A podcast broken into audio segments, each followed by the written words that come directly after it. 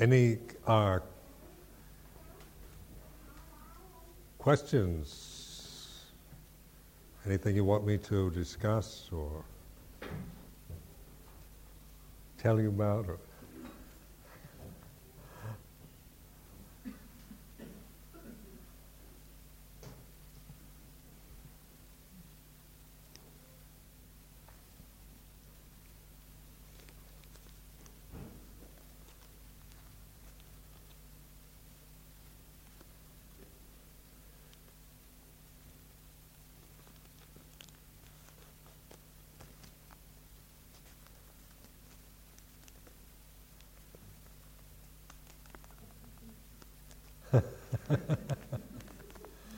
just completely embracing the moment as is.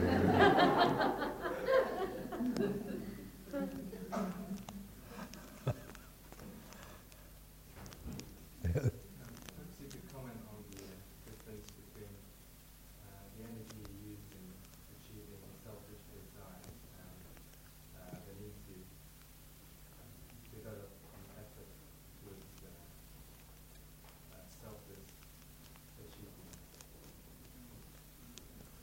Good question. The, the uh, in uh, the Eightfold Path is a, the right samma vayamo, which means the, the right amount of effort, uh, which is something like that we need to uh, know on this intuitive plane, where because you can't say, you know, how much effort you need for any, any particular thing. It's something that you just you're you're more aware of as a as a pro life process rather than as a as something that you can define. Where say from selfish attachments, then we tend to be caught up in kind of obsessive compulsive behavior, where we tend to do things in, in always in extreme ways. Going, working too hard, or not working hard enough, or going from one extreme, which conditions its opposite. So we get this kind of disruptedness and and lack of, of a sense of continuity and and ease with life, because one is either going at things too, working too hard, or giving too much energy, uh, or wasting energy, or not putting enough energy into anything. Uh, and that is depending on, you know, how we're feeling, whether we're, you know, motivated or we're not, or we're inspired or we're depressed by life, or we're, we're, we're ambitious or we're, we're lazy or whatever. Then we, we tend to just have various habit patterns we fall into. But in... Uh, reflecting on, as we develop the Eightfold Path, then more and more we we we learn our limits within the form we're in, you know, just just how to how to what what is possible to do within the the type of human state we happen to be in. Like like one monk, one of the monks has had uh, this kind of, what we call this this virus, uh, M E for the past few years, you know, where you, you your your energy uh, is uh, never certain. Sometimes you feel all right, and then you know, the, then the next moment you just have no energy to do anything. And so, it's uh, uh, you know, as a as a monk, he one, he had to live in a community that was quite active, actually, and yet, through reflecting and contemplating his own state, he began to learn how to to live and work within the energy limitations he had. You know, and this was something he could only do himself, something I couldn't dictate to him. I couldn't tell him what he should be doing. If he, you know, he has to know what what he can do, and and, and learn by trial and error, really, to to adapt to the conditions he finds himself in, both as his own physical constitution and uh, the environment around him. So that's coming from right understanding of things and willingness to to investigate and then to see, rather than to just take a position, I can't do anything ever, or I've got to not give in to this weakness and fight it again, you know, and push past it. Uh, those are the two extremes, where one, you just give up totally and don't try at all, or or you just refuse to accept it and uh, and then drive yourself, you know, and make everything worse till you totally collapse. Whereas you're more aware of, of how things are, then you can, you, you find your ability to work and do things appropriate to the conditions of the here and now. And that's in, from the intuitive mind. You know, I can't tell you how much energy to put into anything as a kind of statistic, but I can certainly encourage you to to investigate and know how to, say, you know, how to uh, develop, how to how to uh, work with even the most uh, unpleasant limitations. It's interesting sometimes you see people that have, you know, really pretty uh, horrendous physical limitations to work with, and yet sometimes they're, they've gained a lot of wisdom out of it because, they, because they've had to, you know, they they maybe they have very bad health or paralysis or whatever, and they they've had to learn how to live and operate within within a, within a restriction, physical restriction. That, that, that say someone like myself has been quite healthy most of my life, never had to, you know, never had to, to live within such a restraint, re- physical restraint. Mentally, you know, we're still, you know, like, you, you can still, your mind is conditioned to think in a certain way. People who have, say, been paralyzed by a car accident or whatever, you know, when they're young, they still have this mind that thinks in terms of being young and vigorous, and then this body that really is paralyzed. There's a, takes a while to be able to to uh, coordinate the, the mind with the body again. Because if if your if your all your perceptions are being for good health and vigor, as a young man, then when that's taken away from you, you can only feel angry or depressed or worthless or suicidal, just wanting to kill yourself because you, you can't operate in the same to the same level and degree that you're conditioned to uh, through the mind. But the uh, reflective capacity of the mind and the wisdom then allows us to adapt. So we have amazing adaptability. It's, it, it's, it's to see just on the human population over a planet how how adaptable humanity is, like from Eskimos in the North Pole to Amazonian Indians and, uh, you know, people living in sweltering hot tropical countries, or the Aborigines in the Australian deserts, you know, living on on hardly, you know, where we would, you know, we think if we, the, the, their ability to survive is is so so refined, really. What they need, they know, and where to find exactly what they need for survival. Or say, middle-class Europeans, we we want we want this kind of storehouse of abundance waiting there, you know, already there, guaranteed for a lifetime. Burgeoning stores, bank accounts to to back us up. Where if you take, like they say, the old uh, Australian Aboriginal people, they're fascinating. Uh, uh, you know, they're kind of hit bad times now because they've been intimidated by the white population. But they actually they developed an almost a refined and superb way of life that was based on just on the edge of survival. You know, highly balanced, and yet they could have lived in more salubrious areas than they did. But they seem to be adjusted very well to uh, these very kind of Spartan deserts. It's interesting to see how the mind and the ability to survive and how subtle it can become. Uh, and yet, say, and we, we look, you know, we tend to look down on them as kind of savages or inferior, and yet yet our our expectations of life are quite gross.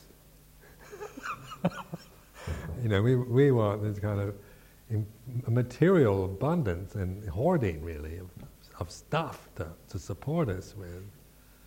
And the fact that we have, you know, created a terrible mess of the planet in the process. So it's not always, you know, it, it, it is a good example of a, of a, uh,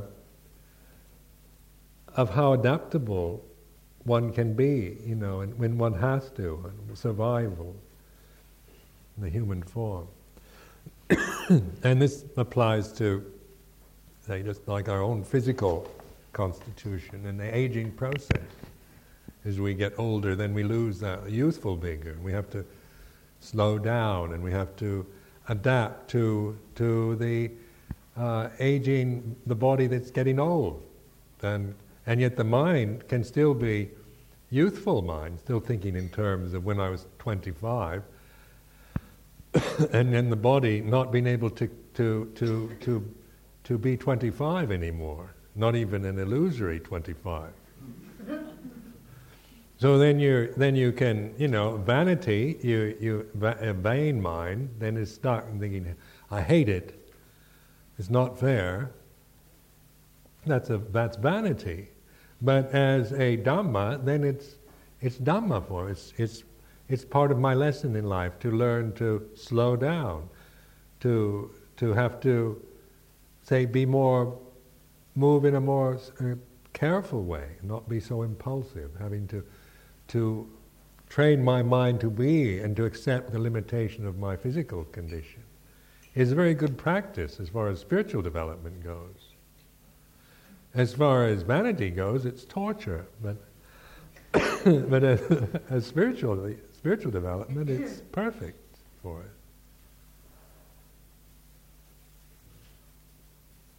Because we live in this, uh, the, you know, as a physicists uh, are. You know, quantum physicists and modern scientists realize it, it's energy. We're living in the, this is an energy form. Everything is. There's nothing static. There's no static substance to anything. There's no hypostatic substance.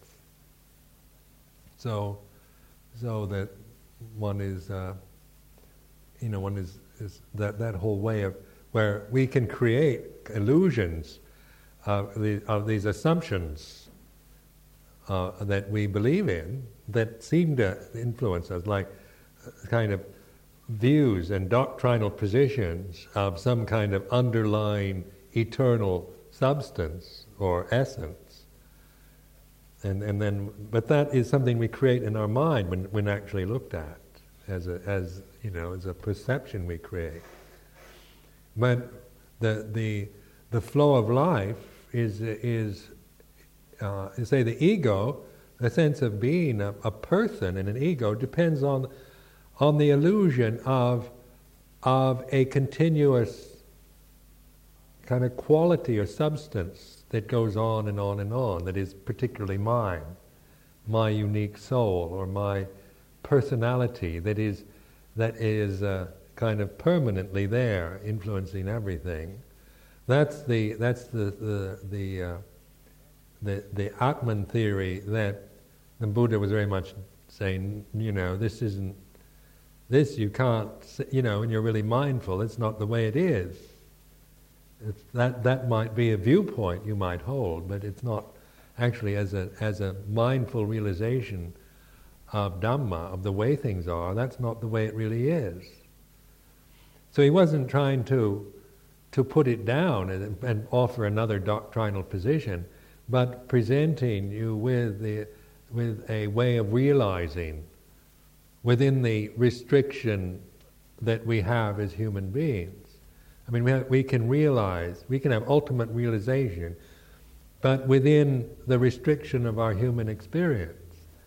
We're not going to have ultimate realization from the position of God, which is like knowing everything about everything from from the top of the macrocosmic universe, where conceit, human conceit, is what I can now, uh, just in this, in a very subjective mic- microcosmic position I'm in, is, is it's trivial and not worth anything. So what I want to become is God and know everything about everything. Is a kind of Luciferian conceit. You know, Lucifer was the angel that wanted to become, who thought he was God. Wanted to, it wanted to be God. And this is a problem, this is a human problem, because there's a lot of that in us. Wanting, you know, despising uh, the, the, the, our own ability to know from this, from a very humble kind of knowing. Because what we can know directly is, is humbling to us. It's not, it's, it doesn't, it's not aggrandizing at all. It does, you don't, you, you don't swell up with pride by knowing the Dhamma. But you,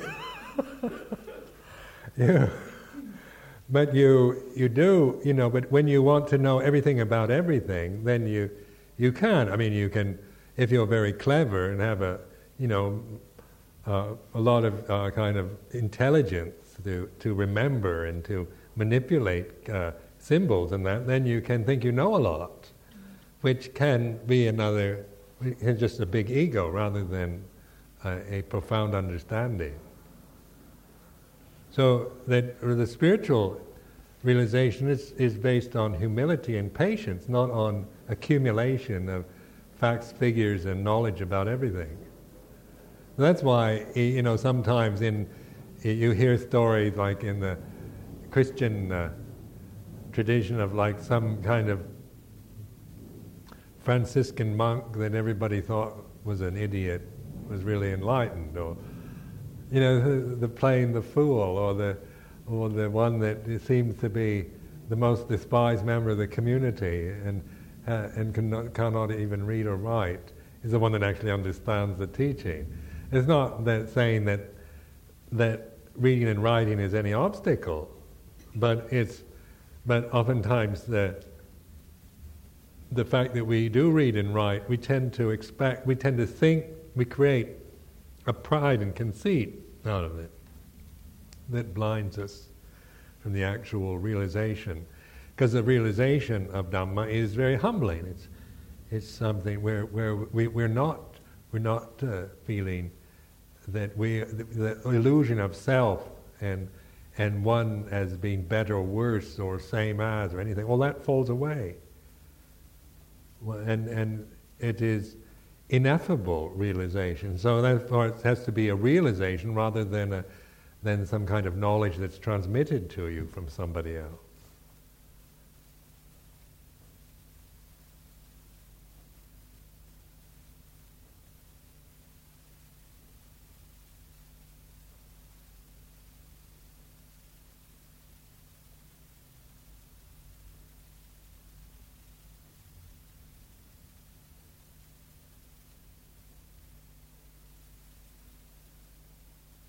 I think in, in religion, they all suffer, all religions suffer from the holier-than-thou, the spiritual pride. And I think, why?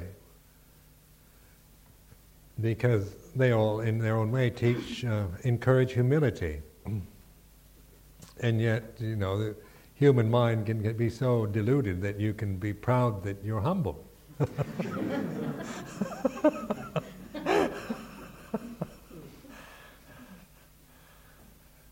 But, uh, I've done some common uh, observations. I've been Sri Lankan and the Sri Lankan monks in particular attach a lot of importance to learning the scriptures. Did you say that knowing the scriptures supports the practice? Um, yes, the well, the scriptures are.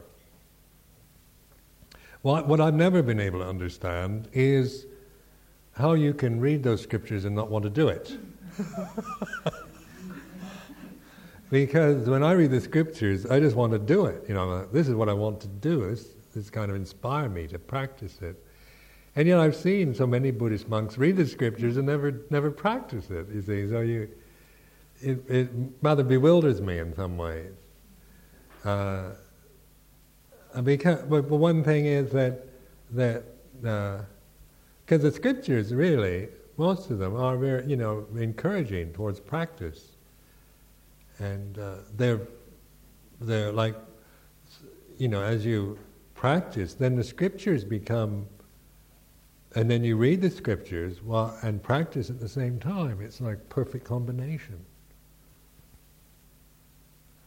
But the thing, the wonderful thing about Buddha Dhamma is that you don't need a lot of scriptures. Like just the Dhammacakka Sutta, the Four Noble Truths, is really enough. That in itself is a perfect teaching, and uh, and therefore it it is. You don't really need more than that, even though the rest are certainly supportive and helpful. But as a As a, uh, that's the first sermon the Buddha gave after his enlightenment, the Four Noble Truths, is actually, uh, if you really penetrate that, then you've got it. You, you, that's all you need. But um, then there are all these other scriptures too, which are like the Anattalakkhana and the Aditta Pariyaya, and then then all then the whole like the. Digha Nikaya, Samyutta Nikaya, Majjhima, all these are very, you know, helpful in their own way. But they're not absolutely necessary, because actually the Buddha proclaimed his teaching in a very succinct manner. And and then the Vinaya is also, like like in, in our tradition in Thailand, the Vinaya was very important to understand and practice. So so this, this whole way of restraint is uh, is most in, helpful to us, because uh, actually the, the Vinaya, I think, is the least understood by the Western world, because it's boring. It's the least interesting side of the Buddha's teaching, you know. And and so you know, nothing more boring than read the Patimokkha, is there? I'd rather read the, the Sony television repair manual. But, but, but then as a... More boring than reading Patimokkha practicing.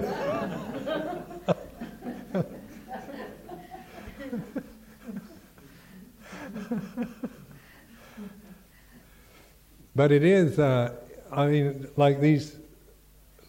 But the, the Vinaya being kind of made such an important thing in, in uh, like in the... with Ajahn Chah, then... Because that's more influencing your daily life and, and your uh, your relationships with others, and that's where so much of the suffering comes from, is like with, with one's own, you know, impulsive, outgoing tendencies or habits or fears or, or relating to other people, and and, uh, and and you're living in a monastic community where you don't have much choice about who you're going to live with. You have to live with whoever's there. Uh, then you you have to. There's a, a you can you you you have a, a prescribed relationship, a way of politely respecting the rights and of the people around you, and then but you're encouraged to really look at your own rea- emotional reactions to them, and to to not. And you have a very clear way of seeing what is just your own personal preferences and likes and prejudices towards somebody, and what actually is appropriate behavior according to the Vinaya. So sometimes you have, like, like sometimes some people, uh, uh, you know, in a, will will take in a, will have like lay people will have an aversion to a particular monk or head monk of a monastery, and then they'll come to me and they'll say that monk. So then you, you think, well, has he has he broken any of the major precepts? No. Has he? It's just then you get it down to the fact that they they, they personally don't like the monk, and and you're trying to get them to see it's just based on personal liking and on and an opinion rather than on actual faults, because you, you're establishing the Sangha not on a charismatic uh, uh, uh, quality, or on uh, on you know, personality, uh, att- attractiveness, uh, being able to attract and charm and entertain people, but on propriety and keeping within the restraint of the Vinaya discipline. So that way you, you, you have always a way of, of bringing attention to to something and, uh, that is proper and fair and good, rather than just being influenced by whether you, you like somebody or don't. Where so many, many of the, uh, I remember in the, when I was a child in the in the Episcopal Church in America, how that we, we used to have there's such uh, battles going on in the in the parish over personal liking or disliking of the priest, and uh, and nobody knew what was you know nobody knew how to handle it, because you didn't you didn't have any guidelines. It was just merely opinions and factions forming, and and who would influence who, and and uh, it was. I remember having terrible uh, memories of of uh, life in a in an, an Anglican church when I was a child. Just uh, hearing these endless uh, jealousies and factions forming, and thinking, "I'm never going to become a priest. Last thing on earth." We're not like any of those things you say. You end up being that way. But the uh, just where in uh, in Buddhist uh, Buddhist monasticism, you have much clearer references because of the Vinaya is is is is regarded is still regarded highly.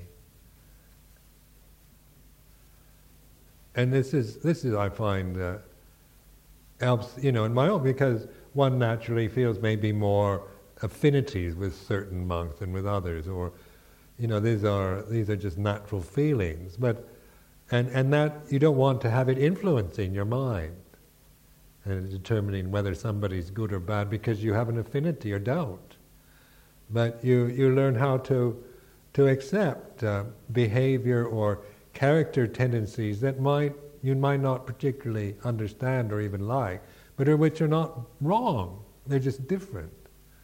So you you open to kind of what you your mind is more prepared to accept variety than to just kind of narrow it down to what you personally prefer and what you're used to. So we're we're actually encouraged towards a much more kind of malleable, malleable and flexible mind, and all-embracing mind, rather than a tunnel vision saying what I like is right and what I don't like is wrong, which is the ultimate conceit.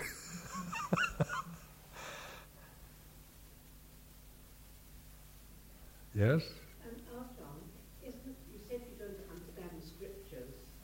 Do you mean the Old Testament, the Ten Commandments? No, th- are they scriptures? Uh, well, these are Buddhist Buddhist scriptures. Yes, but you said a little while ago that it found it very difficult to understand the scriptures. Um, are you excluding the Ten Commandments in the Old Testament? Well, I...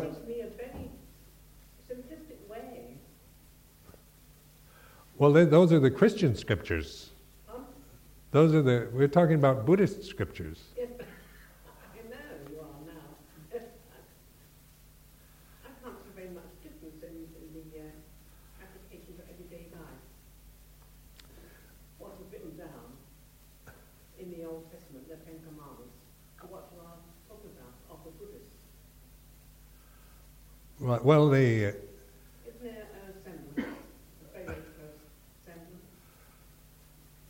Well, the say uh, religion basically you, you're establishing a, a moral uh, a moral commitment, like Ten Commandments are a uh, you know a, a basic uh, uh, acceptance of, of restraint, moral restraint, moral commitment, and so you and also you're you're establishing your uh, you know your belief. You're believing in, in an ultimate reality or in God. I think the first commandment is, I believe in God, isn't it? And so, this is, uh, the, but the, the Christian and Jewish attitude is very much, it's a, the, they're a theistic approach, so they tend to tend to use commandments from, like, God commanding is very much the, the attitude of, of God telling us. Uh, the the Buddhist uh, attitude is is different than that. It's not because there's not a metaphysical doctrine about God. Then there is, the moral precepts are more uh, they're they're uh, for they're not commandments, but they're standards to reflect from. So you have like the the first moral precept, which is to refrain from intentionally killing other human beings. Uh, this is uh, this is this is not a commandment uh, in the same way it is in, say, Christian or Jewish religion, but it is a precept that we take uh, for ourselves to, to live and try to live within that determination to refrain from taking the life of, intentionally taking the life of uh, human beings. And then we can kind of move on as we, we, we have more respect. Say, most of us have, are not particularly inclined towards killing other human beings, but we can, say, kill uh, other creatures. So like a Buddhist monk is refraining from ta- intentionally taking the life of other creatures, so that we, we're just, uh, uh, say, taking on this precept as a way of, of committing ourselves to respect life. But it's not commanded. It's not like if you kill an ant that you've committed some kind of dreadful sin in the, in that, that, that is, uh, you know, it's not judged from above any, from from above as a as a sin, but what you're trying to do, is, say in Buddhism, is to is to create a sense of personal responsibility for for your actions, taking on the responsibility for what you do and say. Uh, so that and, and then that becomes more subtle and refined. At first, you can start out on a very coarse level, like say with the five. Uh, in, in, in some places in the world, you can't even teach the five moral precepts. You're just trying to uh, encourage people to be generous or to be kind. You're not, you're not trying to get too refined, but just if you're with very kind of uh, coarse and brutal people, if you if you present a moral standard that's too high, they just You know, they can't relate to it at all. You can't help them. But if you present them with with uh, things that they can actually succeed in doing, such as uh, refraining from killing other human beings, uh, then then they can actually take that on and determine to do that. So to to refrain from doing that. So this is a way of kind of leading onward and encouraging people. Where sometimes moralism tends to come from a very high ideal of morality, and then that ideal of morality is kind of imposed on on people where they feel they can't live up to it. So they tend to either they uh, they uh, they feel oppressed by morality rather than encouraged or leading onward. So in in the Western world, like Victorian morality and Uh, when you, in the West we've had, we we feel a lot of mistrust and aversion to the idea of morality because we connect it with, with a kind of moral tyranny.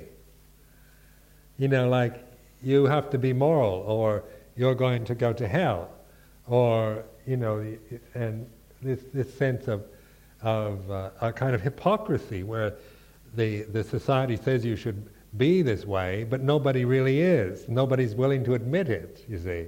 So we, you know, the modern, say, European, uh, American uh, societies have rebelled against that, a kind of moralism, moralism and uh, a, a moral tyranny.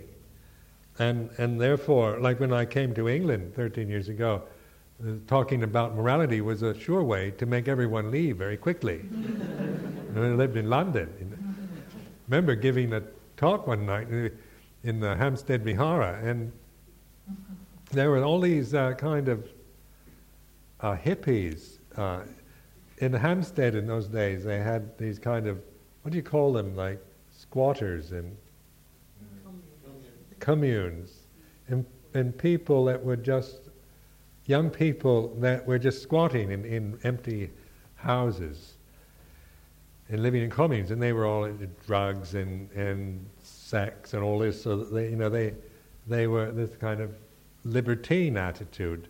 They came to the Vihara one night, and, and I gave a talk on morality. I never saw any of them again.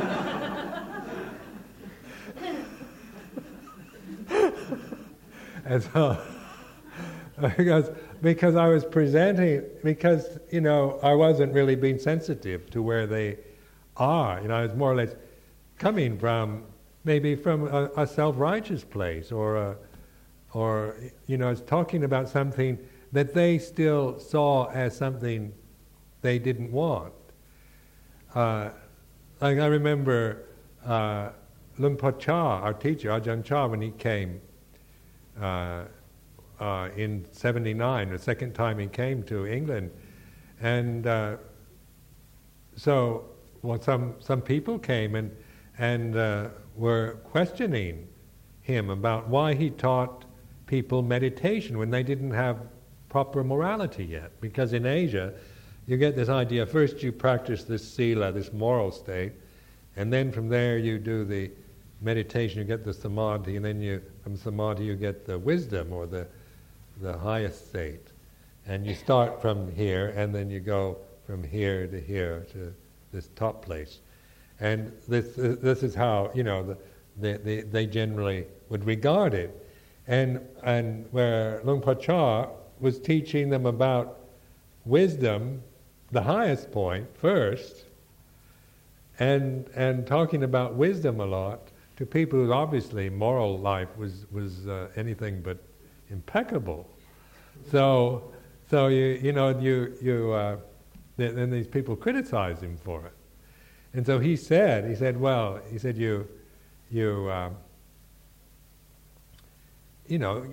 With with Buddha Dhamma, you you have to be sensitive to where people are, and if and if you know you, it, they all they eventually it all come together.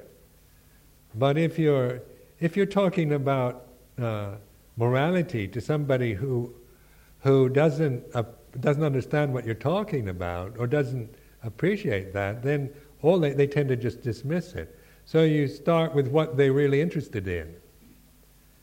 Because you're trying to inspire the mind at first, you're trying to create an interest in in the, in it, rather than take a very fixed position and a kind of um, a kind of moralistic position and a judge or a righteous judgment on them. You're you're trying to present them with with something that will awaken their mind to a certain degree to where they and and and in uh, often in London in those days. Uh, morality was, was considered, you know, something you didn't, something of a bygone age. It was li- liberty and freedom that was the rage, you know, being free and spontaneous and doing what you want was the, so that, but also there'd been a, a level of, of intellectual development in which you could approach people on an intellectual plane. So you could discuss Buddhist philosophy or psychology with them first, you know, and they could respond to that. They'd take an interest in that. And that would kindle maybe some level of faith or interest in, in pursuing it further. So this is just a skillful means of of presenting uh, something in which you can, you're, you're, you know, you're, you're tuning in to people's needs rather than judgment, judging them from a very fixed position about what what you think they need uh, from your own uh, kind of place in your in your own life. Like if I'm, because of the kind of high de- highly developed moral uh, restraint and renunciation of a Buddhist monk, it would say if one was attached to that on a personal level, then you, you become holier than thou. You know, I I'm so much better than everyone else because I've celibate and I don't have money and I do this, I don't do that, and and uh, you know one could become very conceited and and the holier than thou would appear. But that is a really ugly mental state, you know, to feel, if you really look, when when any time you feel that you're better than somebody else, if you really look at that feeling, it, it's a very ugly feeling. It's not nice. It's not beautiful or pleasant or happy to feel that you're somehow better than anyone else.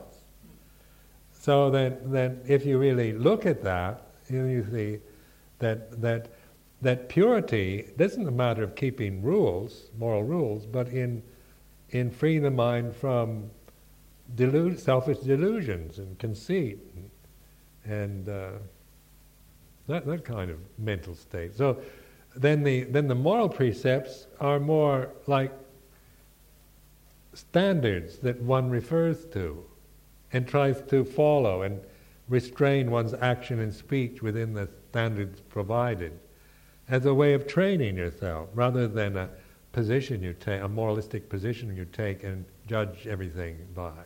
One used to think, because you you know, one was brought up as a more in this kind of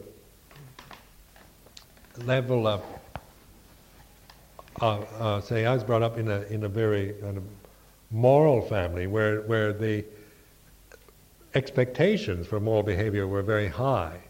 So you you uh, one develop you know it's easy to develop a kind of um, self-righteousness with it, and then to to re- to really uh, to make judgments, moral judgments about others. So, but in meditation, you're aware of of uh, of suffering so much that you see. You know, I've seen the suffering of being attached to kind of fixed views, moral opinions about things, and and you realize what a, what a, a miserable state it is to be to to feel holier than someone else.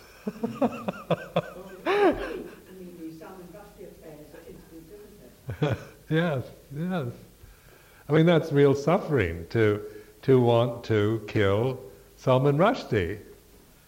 You know, that that kind of indignation uh, is is a very is it, it's it obviously is a very exciting state. You know, vengeance and that excites the mind. But if you really looked at it, it's it's a very miserable state to be in, to to want to destroy another creature out of. Uh, just out of being caught up into, well, I'm sure most of the people that want to kill him have never read the book. So it's just, a, you know, a reaction, a kind of flock reaction to, to something. This this man you all should want to kill. Kill him!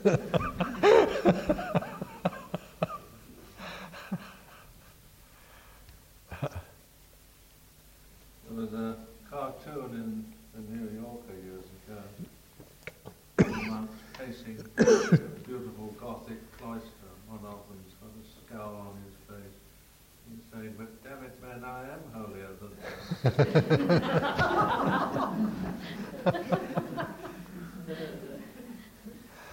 thou."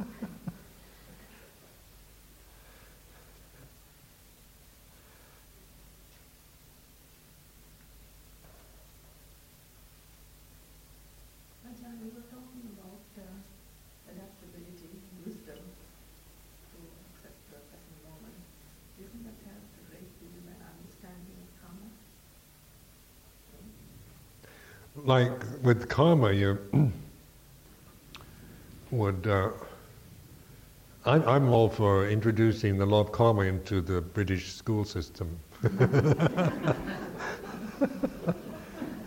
think it would make dramatic changes in behavior, because it is interesting to see it's like cause and effect. And, I mean, like with children, if you, because children are. Uh, willing to reflect on things and contemplate things and wonder about things.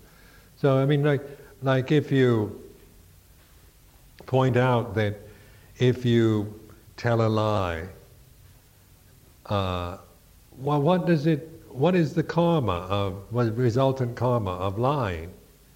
Well, if you really look at yourself, you know, like, like then you begin to see that it, it, when I tell a lie or I misrepresent something, there lingers something in my mind, something lingers there, a sense of something not being right, or guilt, or fear of being found out.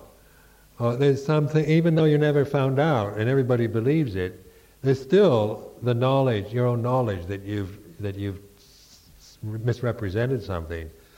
And so that is the resultant karma of lying is suffering.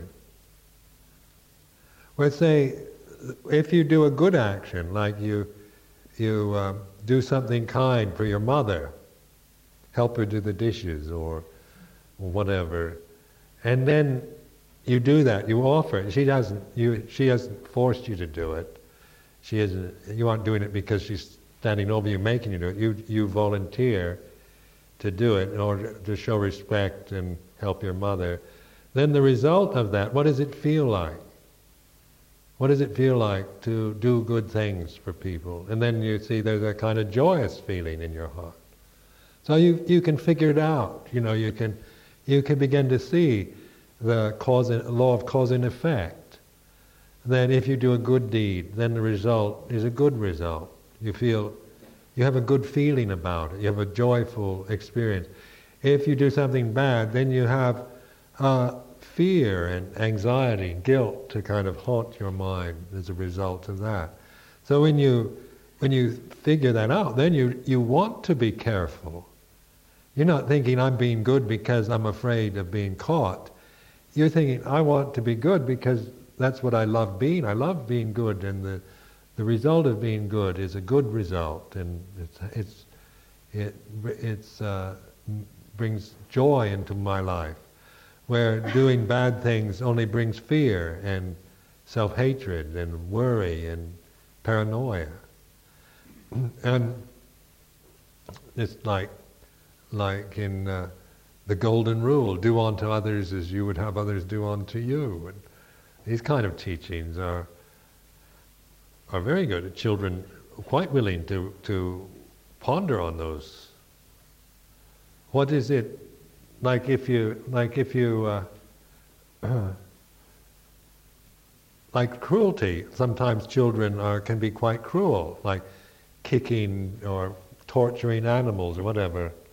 And then if you if you get them to contemplate, I mean, you can just scold them and and uh, you know punish them for doing that, or you can get them to reflect on what is it like to to hurt something, and then what is it, what is it like when some if if I were to kick you, what would you feel like? And then then you then you think, well, it would hurt. I would be upset. Then you think, well, the the, the dog is. It doesn't. It feels that way. Feels upset. Feels uh, you've made him unhappy by by by disrespecting him and so forth. And then children will, you know, unless they're psychopathic or something, will tend to to to think about it anyway. Then you then you're developing in their in their minds a kind of in uh, an integrity. They're not just being good because they're afraid of being punished. They're being good because they actually see the the value and the result of being good. Is it has its own reward. Or oftentimes one is good because you're are too frightened to be bad, and you, or you, or you you know you've been told that if you're bad you're going to go to hell, so you're good because you don't want to go to hell. But it's still. It's still a dodgy kind of goodness because uh, when the when the cat's away, you know what the mice do, and so so that what, you know you're not developing a sense of personal uh, insight into karma. You're just more or less uh, conditioning people to be good by rewarding them when they are and punishing them when they are. So you get a, a kind of intelligent rat or chicken, but in but the, the the thing that the law of karma is actually for contemplation, and I find the more more I contemplate karma, the more you know, one really does any evil actions or bad actions or selfish actions and speech, just to, like like sticking your finger into the fire. It's just so painful that you don't do it. You know, there's no reason to do it. No reason to to to cause pain to yourself.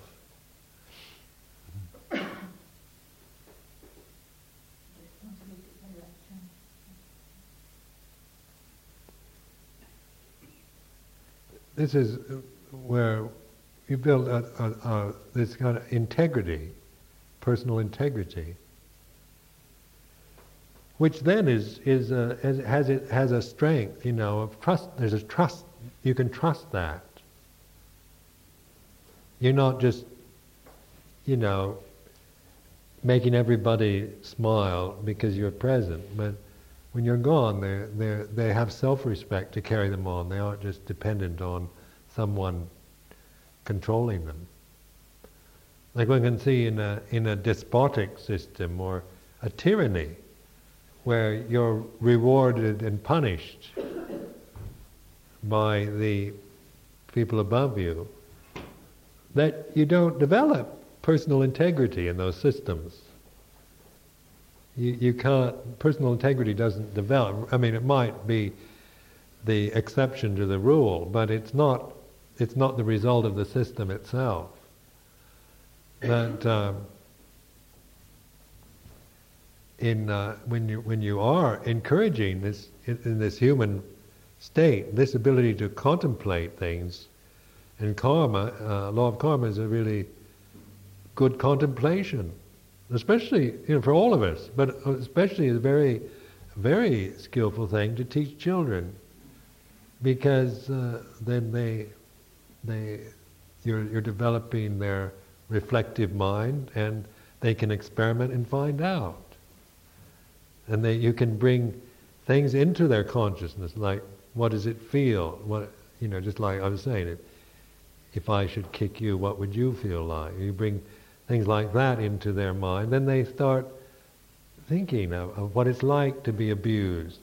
Where if you don't do that, then they tend to, to think maybe it doesn't matter. I mean, a dog doesn't, it's just a, another thing that you use rather than a sensitive creature like yourself. I I, I like to contemplate like just the, because human beings were so conceited and think we're so much better than every other creature. That, but then, when you contemplate just the feeling of, uh, say, the sensitivity of the animal kingdom, you you begin to realize that that their anguish and suffering is the same thing. It's a, it's it's painful, and it's and it's the same, it's the same anguish we have. Uh, the the problem is that that we. Uh, That that we have retentive memories, so we we re, we can carry it along. We can remember it for a long time, where they don't can't remember it. But the actual moment of abuse is as painful for them as it is for us, I'm sure. At least that, I find thinking like that more beneficial to me than to think that somehow my pain is somehow much more real and important than than the dog or the cat's pain. Very good.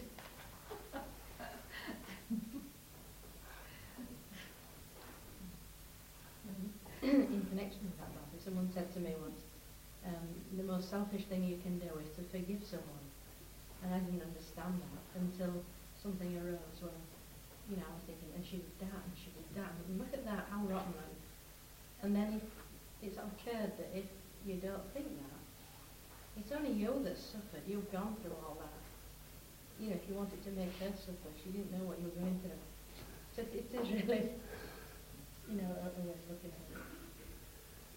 Well, like, like that whole view of, of I've been abused or I've been mistreated is like in, in meditation, you, you're, you're, you're just letting go of that whole attitude that I'm someone who can be abused. So there's nobody to forgive, because there's nobody that was abused.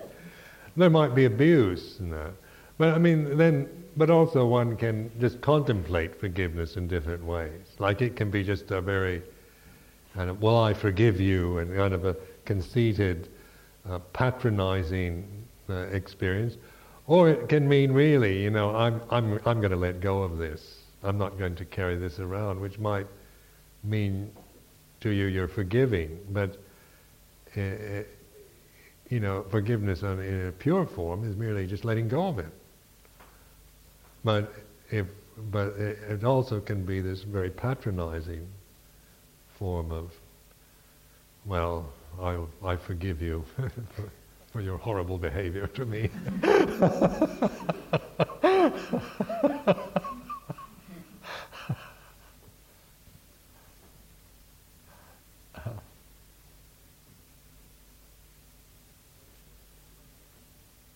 But that's where, like, like with, with physical pain, is it like would say when I think of a, like kicking the dog, as a, and the pain, the actual physical pain, and the feeling of being abused, you know, of contempt, and from a, from say if I kick the dog a, in anger, then there's this this this ugly state in my mind in the physical action. And it actually, uh, it, it, the object is the dog's body, you see. So then the, then the pain that the dog is feeling from that, plus the, the, the picking up just the ugly mood and the aversion and all that, because it, uh, they're sensitive enough to, to, to be aware of that, to, to be affected by that. Uh, then one is, is uh, say, When, when say, if, if somebody did that to me, there would, I'd like to think of it as being the same feeling. Because the, the sensitivity's there, except the, the, the, the actual sensation and the same miserable experience is, I would, would consider the same. But then the difference that lies in that I would, I could carry it in my mind for a long time and hate somebody the rest of my life for having done it. Or the dog wouldn't. You know, the dog doesn't remember. Wouldn't wouldn't hold it in, in thought. And say, I'll never forgive Ajahn Sumedho for kicking me. And then somebody, the dog goes o- off to another place, and somebody mentions Ajahn Sumedho, and he gets angry. And we wouldn't have that kind of suffering, but we would. You know, if I kicked you. and then, then you'd, then you know, you'd go back to Leeds, and somebody'd say, "Ajahn Sumedho's a very kind, benevolent teacher," and you say, "Oh, you know, brute! What he did to me!" And that is because you have memory, and you, so you you couldn't, you know, you you could carry that around the rest of your life, uh, just keep regurgitating, bringing up this this one. Unpleasant experience, and that's the suffering, the real suffering of our human state, because we we uh, we uh, we can do that.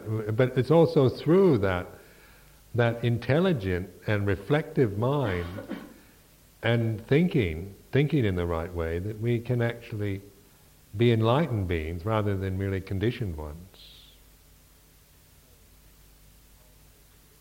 So. Our sensitivity, our intelligence, and all is, is in one way. It makes life very more difficult for us, and and we suffer a lot from it. You know, we worry and anxiety and anguish and and regret and all this haunt our lives because of this. But then, in meditation and practice of Dhamma, you're transmuting this from a painful kind of obsessiveness to wisdom and enlightenment. It's a changing just the attitude, the, and the, through right understanding, then then your intelligence, your sensitivity, you regard as a great gift, as a thing to respect and appreciate in yourself, rather than a kind of burden to carry about that just makes your life increasingly complicated and difficult.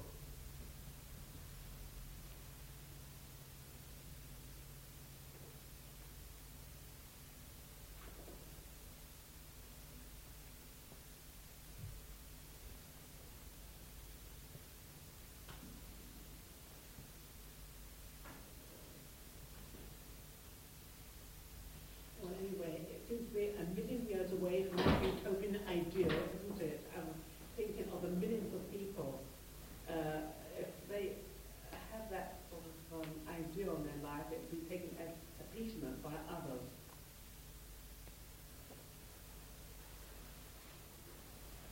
No, I don't quite understand. As appeasement, oh well.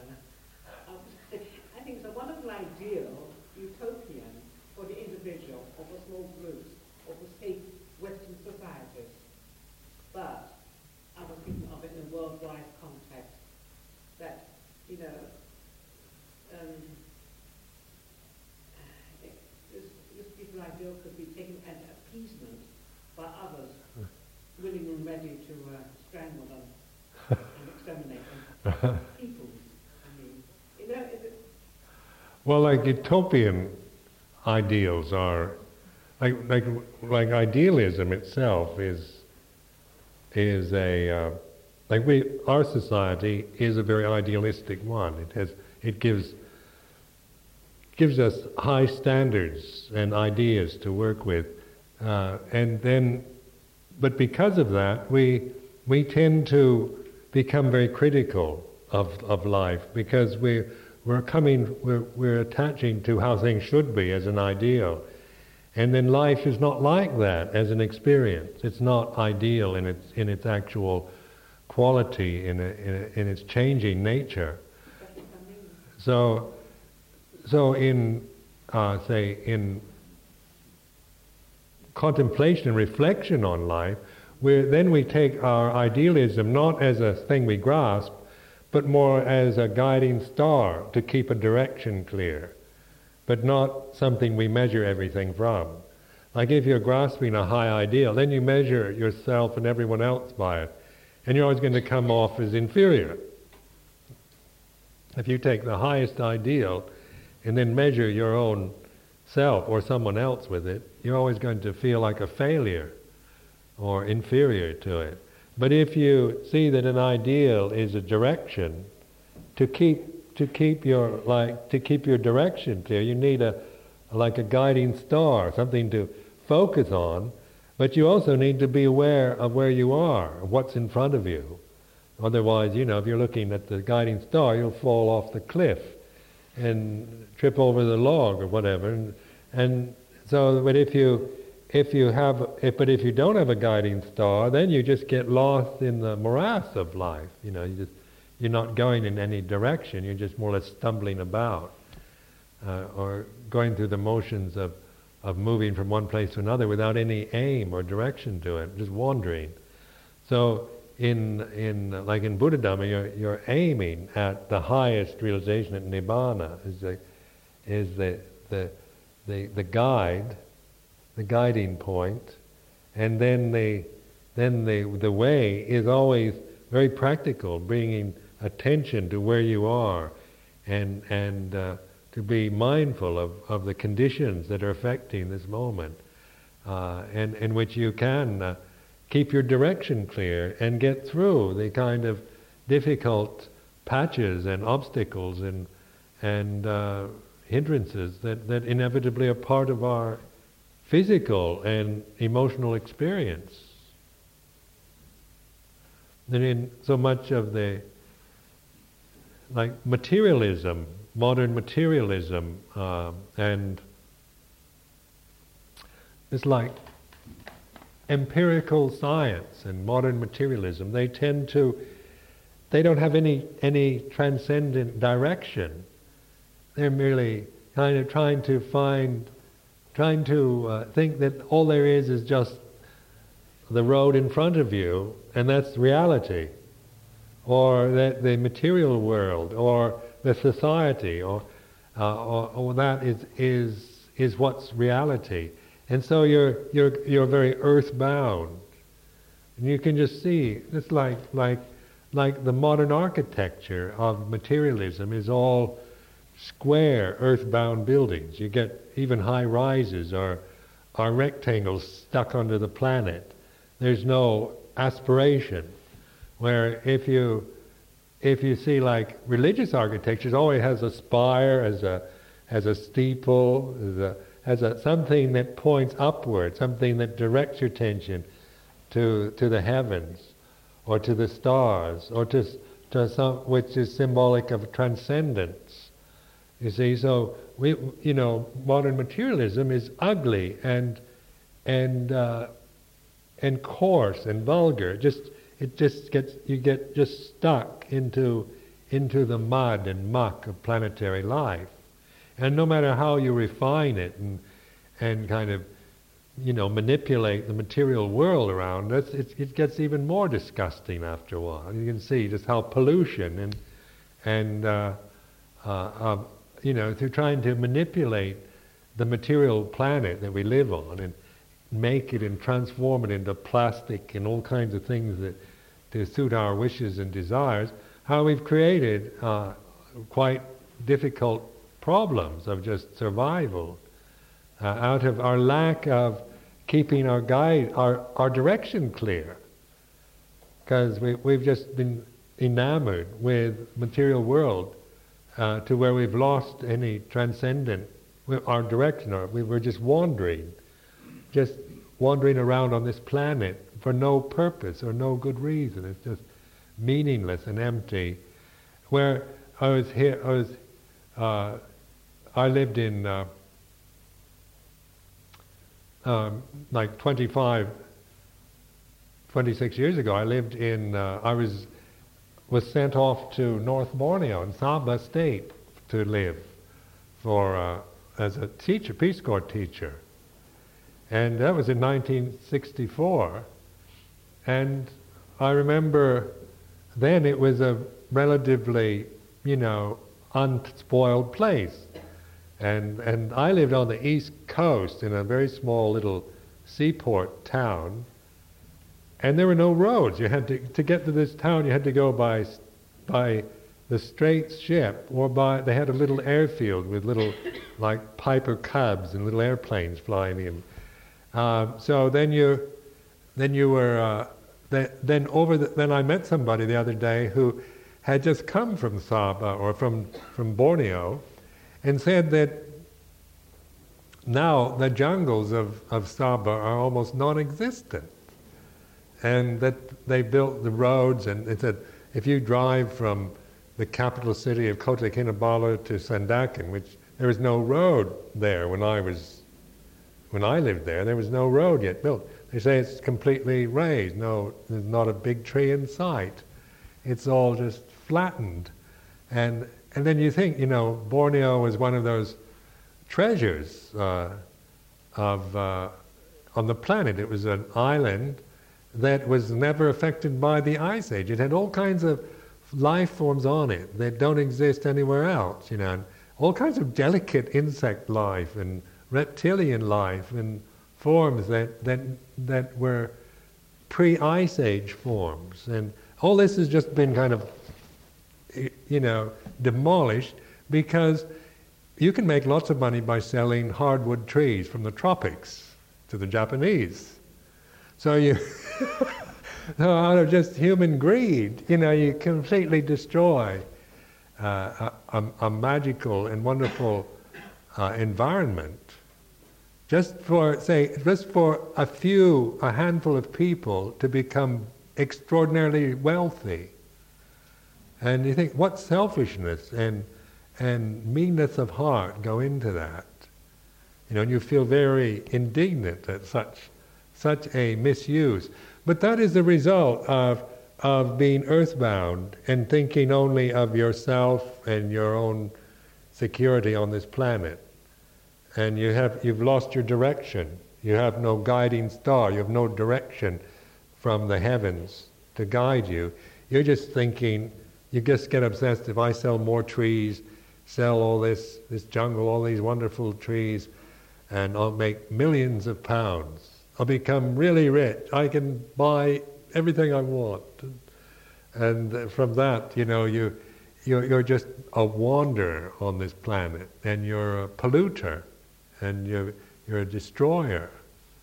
Where the human being, if it's if it's related to its transcendent goal, then we are like great blessings.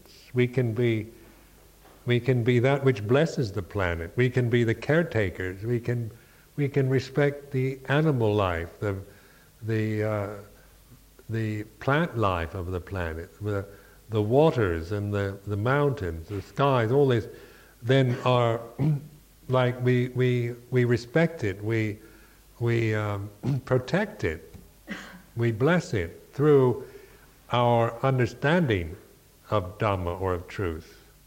But when we don't have that, then we end up as the worst pests on the planet, because we are so far. We haven't blessed it very much. Yes. What I find difficult is how, how I cope personally when I get those feelings of anger, because standing outside McDonald's with a pack on doesn't seem to do anything. It's unfashionable. Um, it's scary, and, and, and, and to feel like that. The young people just laugh at you if you, if you put forward your, your ideas on this, that you feel there's a lot of damage being.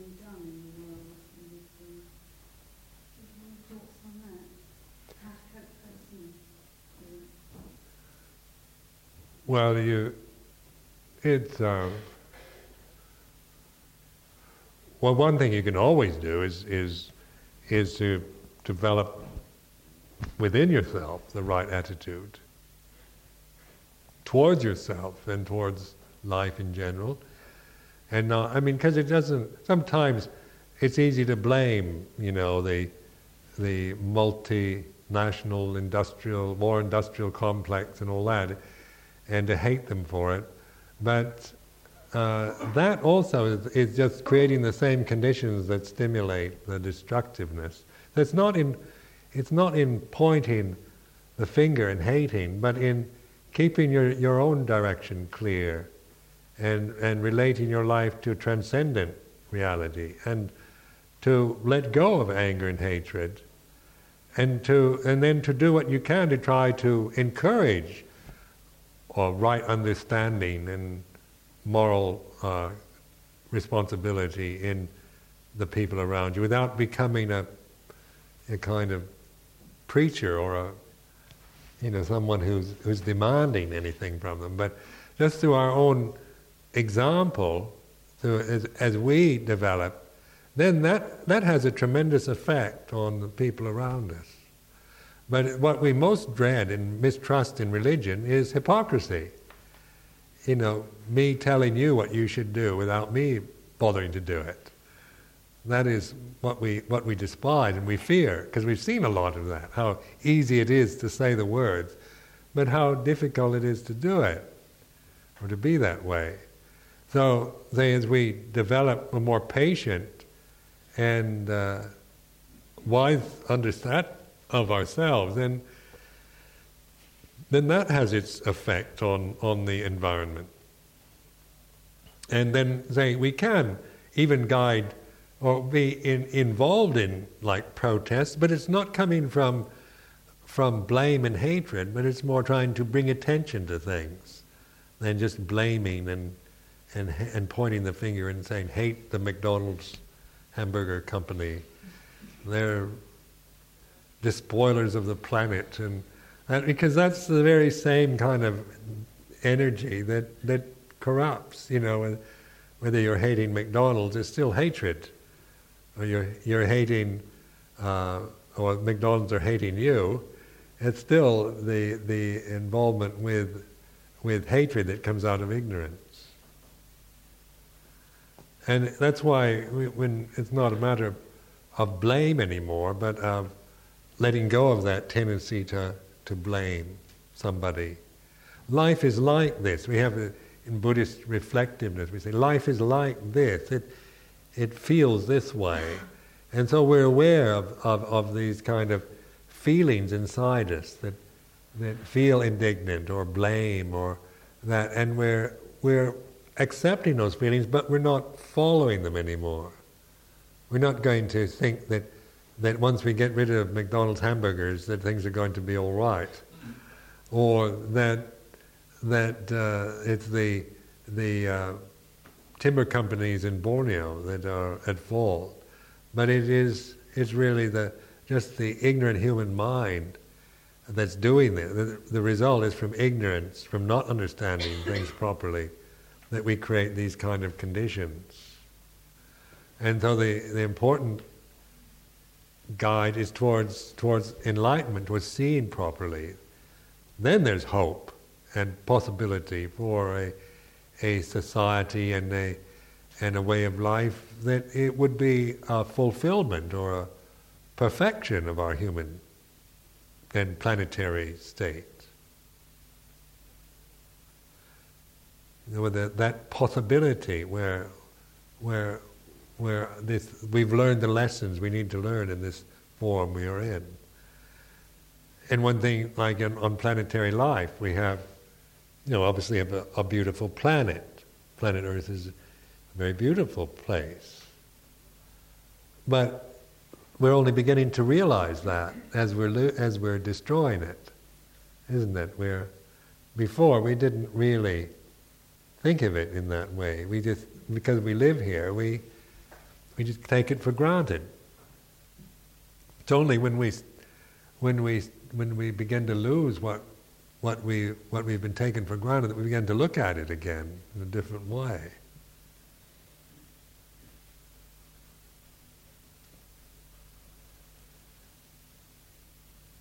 Like we here in, in you know, as we here in Britain, we talk about, you know, the beautiful trees and the forests, and and yet, you know, the British woodlands and forests have almost been totally destroyed. And uh, you know, they're regrowing them again and all that. But as as far as uh, primary forests, I don't think there's anything left at all. But uh, in in North Borneo, which was primeval forest jungle, uh, and you talk to, to people, native people in North Borneo about how beautiful they can't see it. If you tell them how much a, a big hardwood tree is worth, their eyes light up.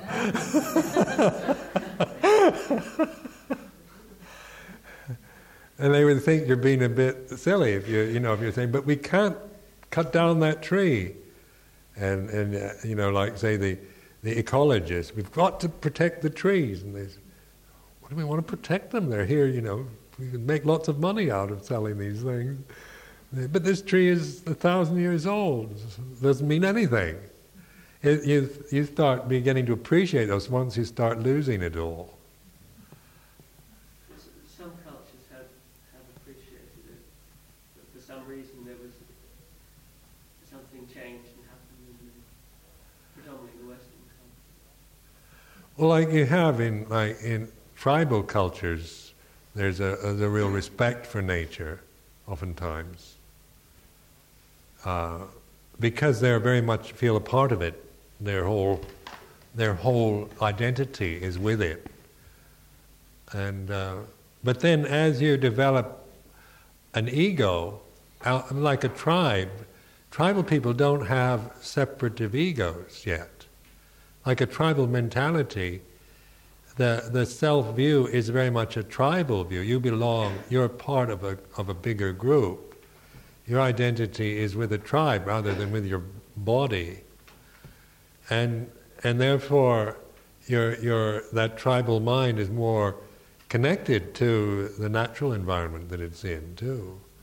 But say as you say in the Western world, especially your your. Your identity is very much with very artificial men- perceptions of yourself. Me as a personality is more real than my body, isn't it?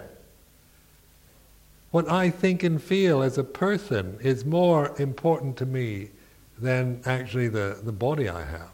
It's taken me a long time and determination to accept my physical body and my mind, because I'm so conditioned on the on the perception level to to believe in and to hang on to perceptions of myself and and you know con- views and opinions about everything that are really just artifices. They're not. They have no.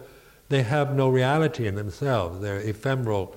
Uh, Uh, shadows of the mind, and yet that's what we like. We could we could fight over over communism as an ideal. We're sent like in, send people off to fight a, a horrible battle with millions dying over our, our views about equal distribution of wealth. And Marx and Lenin and all that. You know, that, where does that come from? And it's totally artificial, isn't it? Created out of nothing natural. It's not based on natural law or anything. It is merely an ideal in the, that human beings have created in their brain. And yet we're willing to kind of sacrifice ourselves, you know, go into a battlefield and fight. And you can see in the just in the Muslim world how willing they're They're willing to say, you, if, like they say uh, now, I think the the Muslims have said that that the Iraqis want to have this jihad and fight off the the whole world, and that anyone, any Muslim who dies in this jihad is going to go straight to heaven. Well, that is that is a totally artificial. That's a that's a an artifice of the mind, that that and you could get people to go off and do, you know. go out into a battlefield and be killed with for that reason. But um, because that's how divorced we can be from from any real understanding of, of natural law.